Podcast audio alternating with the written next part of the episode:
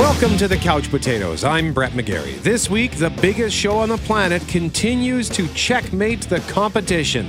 I've got a follow-up review of The Queen's Gambit. Plus, I'm Jeff Braun. Kurt Russell is back as Santa in the chronic What Coals of Christmas, Part 2. I'll tell you whether it's an amazing gift or a lump of coal. Plus, a bittersweet week for me as I said goodbye to the brothers Winchester. I'll offer some final thoughts on the final episode of Supernatural. There is a new Christmas sequel out on Netflix right now, The Christmas Chronicles Part 2. You're on hallowed ground here. We're about to witness something that no one else on Earth has ever seen before. Ah! Let's see if they can handle this! Guess this is your lucky day, you cat. Ah! Welcome to the North Pole. Santa! Kate Pierce. How did you get here? You and Jack are supposed to be on vacation with your family. Our shuttle fell into this wormhole. Have a nice trip. Aren't you Mrs. Claus? Uh-huh. Ah! What is that thing? Here's an F. You're in Santa's village, the real one. The Christmas Chronicles Part 2, starring Kurt Russell as Santa Claus, Goldie Hawn as Mrs. Claus, and of course a bunch of kids. This is obviously a sequel to The Christmas Chronicles Part 1, which came out 2 years ago, and while not an instant holiday classic, was a decent enough watch. Can't really say the same about this new one, though. The movie follows little Kate, a true believer, on another Christmas adventure. She's in Cancun for the holidays. Much to her chagrin, she'd much rather be somewhere snowy, not on a beach at the equator. They never say how old she is. She must be about 11, though. Her older teenage brother is there, along with their mom, and her mom's boyfriend is there, too, along with his son, who is a couple of years younger than Kate. His name is Jack. The mom's boyfriend, by the way, is Tyrese Gibson, who we know and love as Roman in the Fast and the Furious movies. It's weird seeing him as a father figure, or just as a responsible adult grown-up in general, but he's always welcome on my TV in whatever I'm watching. Besides not feeling the Christmas spirit in sunny Mexico, little Kate's also not impressed that her widowed mother has this new boyfriend and seems to be headed toward getting remarried. She decides that she's going to fly back home all by herself to, show her displeasure with everything. Her plan, though, is thwarted by Tyrese's son, Jack, not giving her any space to get away with it. And then a devious ex-elf planning to destroy Christmas. This elf, or used to be an elf, is a teenager now. And like I said, he used to be an elf. His name is Belsnickel, yes, the same name as the dirty rural Santa that Dwight played on The Office, but not the same character. Belsnickel here was a cute little elf. The movie is full of little CGI elves, but he turned out to be a naughty elf, and his punishment for that was that he had to become a human, so now he's a teenage boy. Now, he's also concocted a revenge plan to destroy Christmas because he's so upset about everything. He knows Kate is friends with Santa, so he uses her to try to get to him. Circumstances. Kate and Jack end up at the North Pole and have to help Santa save Christmas. This involves a trip to Turkey, also a trip through time to Boston. And I guess it makes sense, but the more I think about it, the less sure I am that it makes sense. Mrs. Claus stays behind with Jack because there's a problem with all the elves and with one of the reindeer. Now, injuring a reindeer seems like a bad move. I mean, my jaw dropped. I'm not going to tell you exactly what happened. Maybe kids aren't as sensitive anymore, but it felt absurdly harsh to me. Mrs. Claus is also Mrs. Exposition in this movie. She doesn't really have a personality. All she's there to do is just to say what's happening and then explain stuff. And how the heck can you cast Goldie Hawn and end up with no personality? She is all personality. Literally everything Mrs. Claus says, though, is just relaying information to Jack and us, the audience, and it's too much. Everything is something. There's so many rules, so much magic. Every scene introduces the enchanted this or the mystical that. It'll make your head spin. And I don't want to say bad things about kid actors, so I'll say some bad things about special effects. The CGI is often terrible in this. I'm not sure if it was a cost thing or a time thing or both, but for 2020, a lot of it just isn't good. Every now and then, though, there is something really great to look at, like Santa's Village. And Kurt Russell as Santa Claus is almost enough to make this movie a winner. I think he's really good as the jolly old Saint Nick there. If you were, turned off by how cranky or aggressive he was in the first movie, and that was something I think they heard from a lot of parents. I know I heard it from people. He's He's much softer in this movie, so they sort of erase that edge off him. But the fun of the first movie was the fish out of water stuff. It was Santa having an adventure in the real world, whereas this movie is mostly the kids having an adventure at the North Pole. I think, you know, I guess small kids might enjoy this movie, but I can't imagine it's destined to become a holiday classic. I won't be returning to it.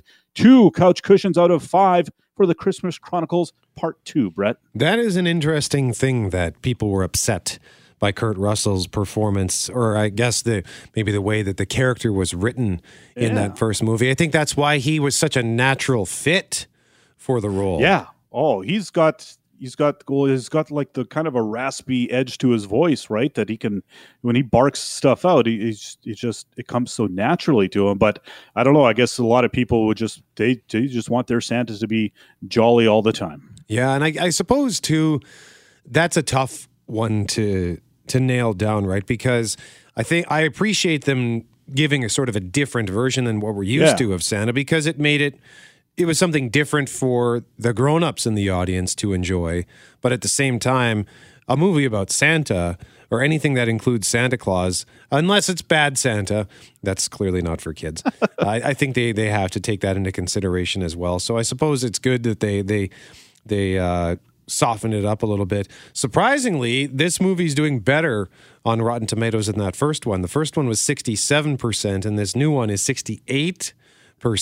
That doesn't mean that all of the review, it's getting more glowing reviews. It might just mean they had one review that was like, where they probably said, yeah, this movie's okay. Yeah. Because that's the thing with Rotten Tomatoes. Like a movie can have a 96% score where every single review is 3 out of 5, right?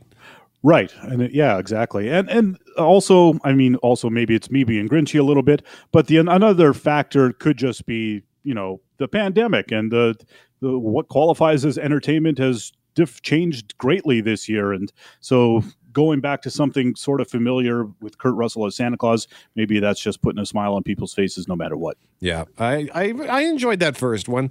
I didn't love it, but I thought it was a fun little movie. The fact that if it was a theatrical movie, then I think I would have hated it, because I would have thought, well, this is cheap and this is kind of silly.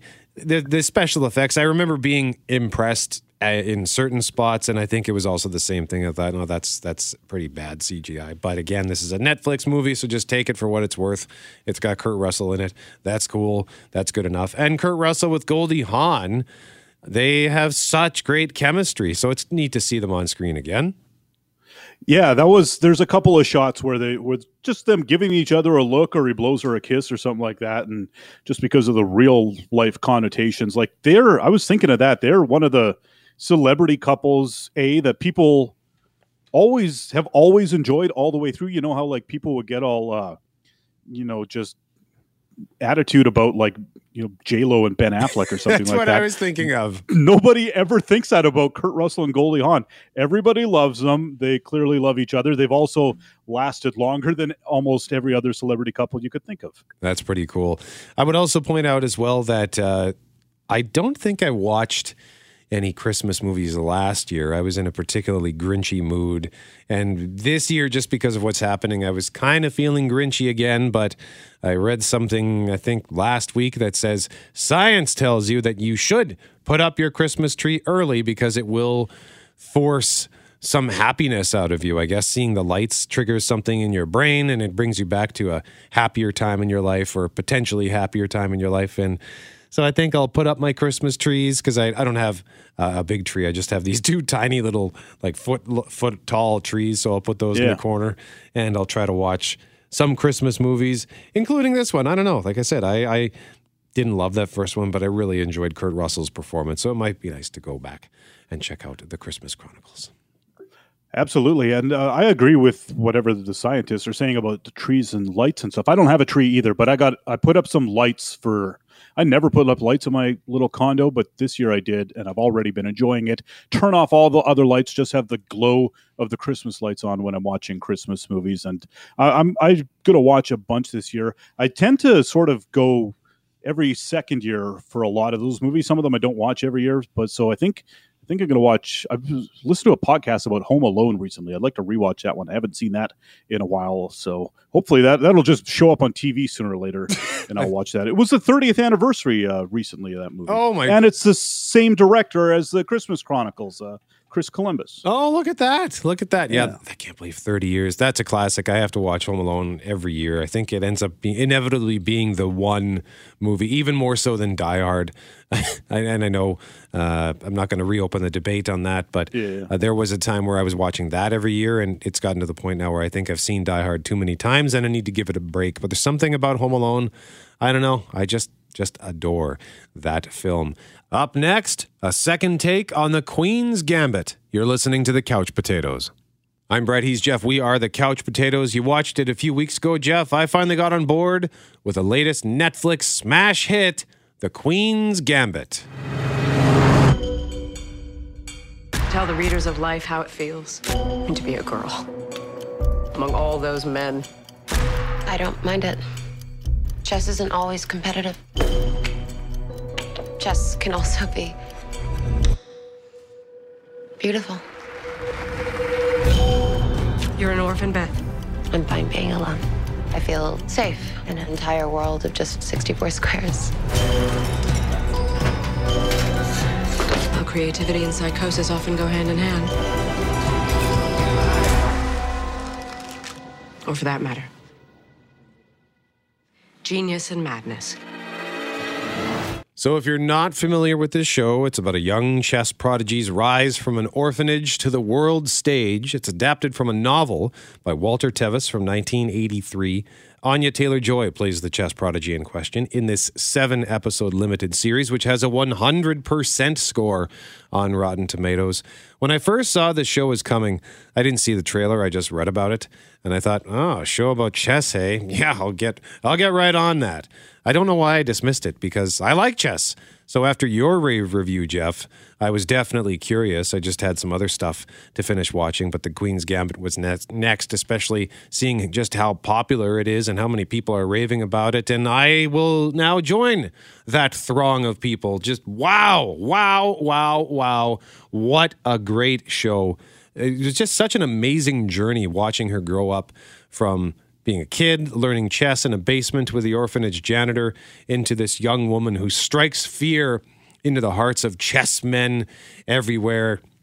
And it was just funny seeing it was unfortunate, but seeing the way that they treated her at times because she was a woman. I think she was asked at one news conference, what do you think of, accusations that you're over-glamorizing or you're too glamorous for the game of chess?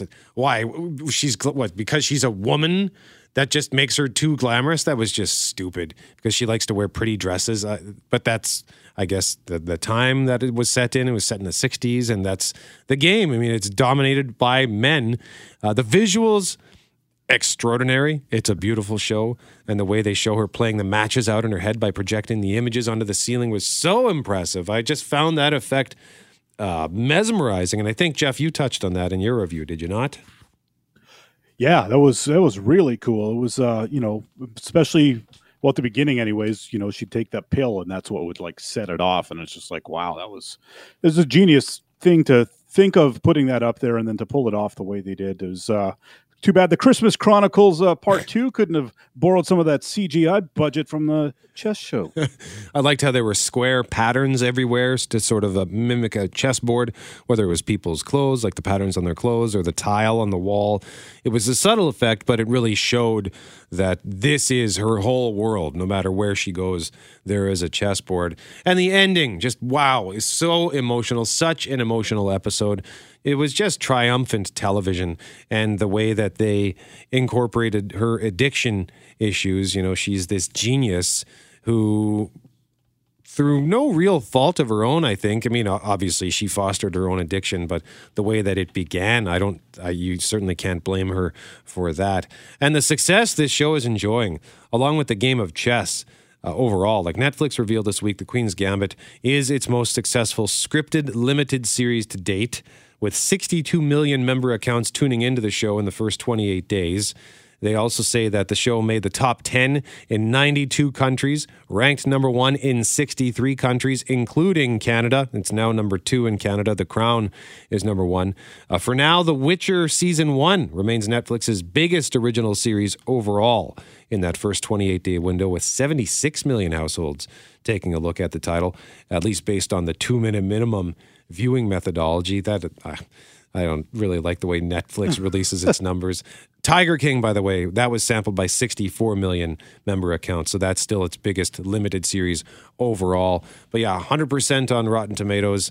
I just loved this show, and chess sales are going through the roof. Chess books are going through the roof. I guess the original novel is seeing a surge in its sales, and I know that the chess in this was so well portrayed, and it also reminded me of why I like chess, but why I never play chess, because I suck at it, for one, and holy smokes, the amount of theory and knowledge and study that goes into being a world-class chess player. There just is not enough room in my brain to carry all of that. I'm way too dumb.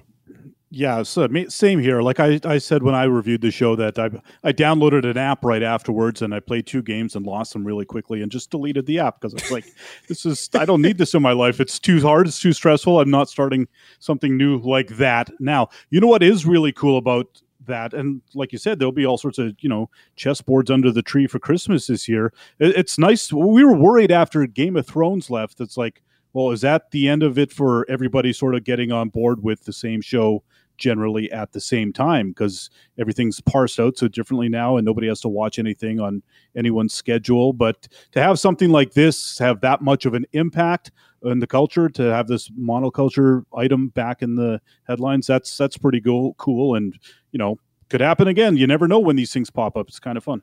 Indeed. So if you haven't watched The Queen's Gambit yet on Netflix, check it out. It is outstanding television. I won't be shocked if this cleans up at the Emmys for Best Limited Series.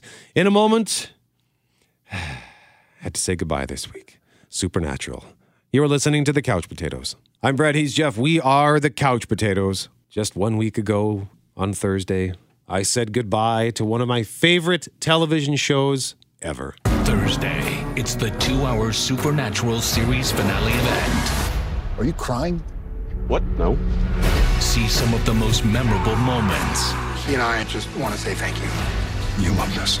That's enough. And watch how it all ends. Judgment Day is coming for you. Just running into you guys on the other side. Supernatural 2-hour series finale. Carry on my wayward son. Just gotta let this go a second. Classic song. Lay your weary head to rest. Don't you cry no more. Ah, Supernatural debuted on September 13th, 2005 on what was then called the WB. Lasted 15 seasons, 327 episodes. Jensen Ackles and Jared Padalecki played Dean and Sam Winchester, brothers who hunt monsters, demons, and save the world repeatedly. When I started watching this show, I think 4 seasons had already passed. And this girl I was dating at the time, I think this was in either late 2008 or early 2009, she said she was taking this class in university about fairy tales. And in that class, her professor brought in a couple of episodes of Supernatural, because sometimes they do characters like from fairy tales and stuff. And she says, I think you'd like this show. And so she got a hold of the first few episodes of season 1. And I remember seeing commercials for the show on TV, and I always thought, that looks like it's for teenagers or whatever. I don't care. I'm not going to bother. But she insisted we watch it, so I said, all right, I'll check it out with you. I never imagined how much I would enjoy it, how hooked I got. I was just obsessively hooked. So I think when we started watching it, we were a couple of months out before season 5 started. And so we ended up renting the DVDs for the first 4 seasons. And I think season 5 may have actually repeated itself over the... doesn't, whatever. Timeline doesn't matter. Point is, I was hooked on this show, and I can't believe it ended up going 15 seasons because it was only supposed to be 5 seasons max. You know, that was the end game. It was they were going to tell the story of how they averted the apocalypse, and that was going to be the end of the series, and the boys were going to go on and have movie careers, and the CW ended up renewing the show, and it just became a show that the network never wanted to let go of, and it became the show that I would watch first. If there was an episode on the PVR, I would watch Supernatural. Sometimes I'd forget. I'd come home with plans to watch show A or show B, and then I'd open the PVR and see, oh my gosh, there's Supernatural. So it would like blow up every plan that I had for that evening. But, you know, the Winchesters weren't just a weekly companion for me. They're kind of like family, and I'm really going to miss them. Although I have 15 seasons I can watch at any time I want that's available on Prime, so I can go start over, although I am kind of hoping there's a box set of Blu-rays for this. Maybe I'll get my hands on that. The series finale. I thought the first hour was great. It was a retrospective, so it was cool to go back and see some of the highlights from 15 episodes and see some of the interviews with the cast and the show's creators. The final episode itself, I was a little underwhelmed, but only because for years I had this idea for the final shot of the series, having defeated the big final bad guy, whoever that big bad guy is. The brothers would then talk about whether or not it's time to hang it up and try to live normal lives. But then they find themselves in the midst of another monster hunt where they realize even though the apocalypse has been averted once more, they still have work to do. They're the Winchesters, damn it. So with their backs against the wall, they look at each other and they share this line. Saving people, hunting things. The family business. Surely heaven waits for you. And then they both look at the camera and point their guns and fire. And the Supernatural logo appears on screen as we go out to some Kansas, and that's the end of the series. So that was what I was hoping to see, but it's not what I ended up seeing. And I didn't hate the ending. It was actually a fitting ending. It was thoughtful, it was peaceful, it was bittersweet, it was sad, it was happy, etc. It was just different than what I had imagined. But I'm just so thankful that I started watching this show. It was often silly. It had some bad seasons, like some terrible overarching storylines. The characters were often frustrating. You know, Dean in particular, he would go through these waves where he would start every episode grumpy and angry at the whole world, and then he'd come around at the end and he and Sam would make up, and then they would just repeat the same cycle the next episode. It just got to be so repetitive and, quite frankly, just lazy writing. But at its core, even though they fight ghosts and ghouls and monsters and vampires and werewolves and demons and gods and the devil and even God himself, this show was always about family, and it never strayed from that central scene, and that's why it continued to resonate for 15 years, and that's why its small but entirely devoted fan base followed the show to whichever time slot it landed in, and it's why the CW was prepared to let that show go on forever. So I'm glad it's finally, in a way, I'm glad it's finally come to an end. I think they went out on a high note, and now Padalecki is going to be in a new show on the CW, Walker. They're bringing back the Texas Ranger. So that's kind of neat. And Jensen Ackles is going to be in season 3 of The Boys on Prime. So looking forward to seeing their next adventures. Although I'm going to call it, I'm going to call an early cancellation, I think, for Walker. Is he going to be like the grandson of Chuck Norris or something? I don't know. I haven't even looked at it. Yeah, that's awesome. But have you ever seen if go to YouTube and type in Walker, Texas Ranger, Haley Joel Osment, and just watch whatever it throws up at you. He was in one episode, and it's just insane. Conan O'Brien used to play clips of it all the time. It's really funny. So we'll see if there's any of that in this new iteration of Walker. I think that actually starts up next month in January on the CW. I also just wanted to quickly revisit this show because I've mentioned it a few times in recent months. I previewed it and then gave an initial review, but I only watched the first episode and then it just ended up piling up in my PVR just because I was binging other stuff, and I ended up stuck on The Crown for 3 weeks and now The Queen's Gambit. But it's a global television show, and it's called Departure. You're saying somebody on board wanted that aircraft to disappear. Why did you leak this? Terrorism is the public's worst fear. You want to start a bloody war? Assad. Pleasure to meet you both. People went to great lengths to cover up. Aviation is the only industry where a man with a box cutter could put a halt on billions in revenue. Bartok made millions off Flight 716 going down. Loyalties can change, Harry. I screwed up. They're after me. Who's after me? We can't rule out any possibility at this time. Fasten your seatbelt. It's going to be a bumpy ride down. It's a Canadian-British co-production, six-part miniseries. It follows the investigation into the shocking disappearance of a passenger plane over the Atlantic. Its primary stars are Archie Panjabi, as well as Canadian legend Christopher Plummer, and a whole bunch of I know that person actors that you've seen in movies and TV shows all over the place. So I would recommend this show if you haven't watched it. So you should be able to watch it on demand through your PVR, or you can get it from the Global TV app, because like I said, it's only 6 episodes, and it is, once I got going again, I was hooked on this. It's so compelling. It's twisty. It's got lots of thrills in it. You know, it's sort of lots of spy kind of stuff, and it's sort of a whodunit, right? It's because, I mean, there is murder, of course, as part of this, like mass murder.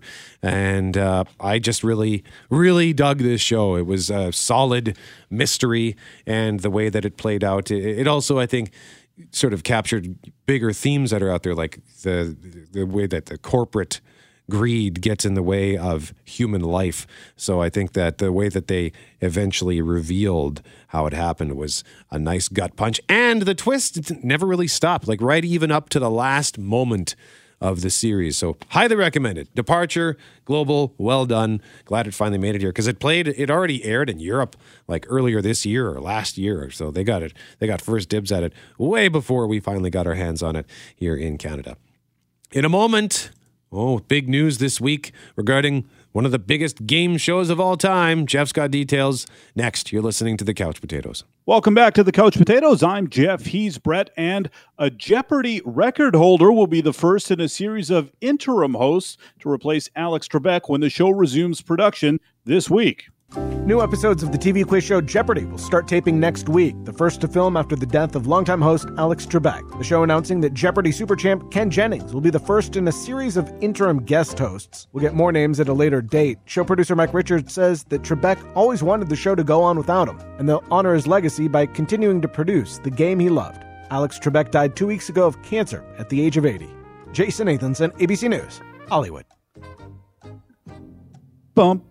Bum, bum, bum, bum.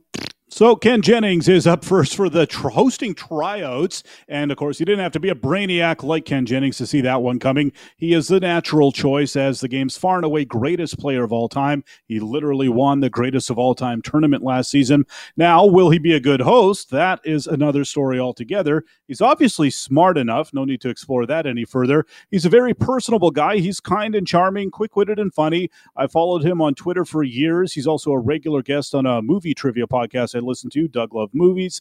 And he's a nice guy. He's an interesting guy. There's nothing that stands out about him that would make you think, oh, wow, I bet everyone will hate that. Ken Jennings also obviously loves Jeopardy and holds the game in the highest regard. That is something you definitely want from a host, and he has that. Now, what is sort of in danger of being overlooked, I think, is The Voice. There are 61 questions to be read aloud in each Jeopardy match. The host reading the questions is by far the thing that happens the most in each episode. Trebek had the perfect voice. It was very smooth, silky, deepish, but also commanding and sharp.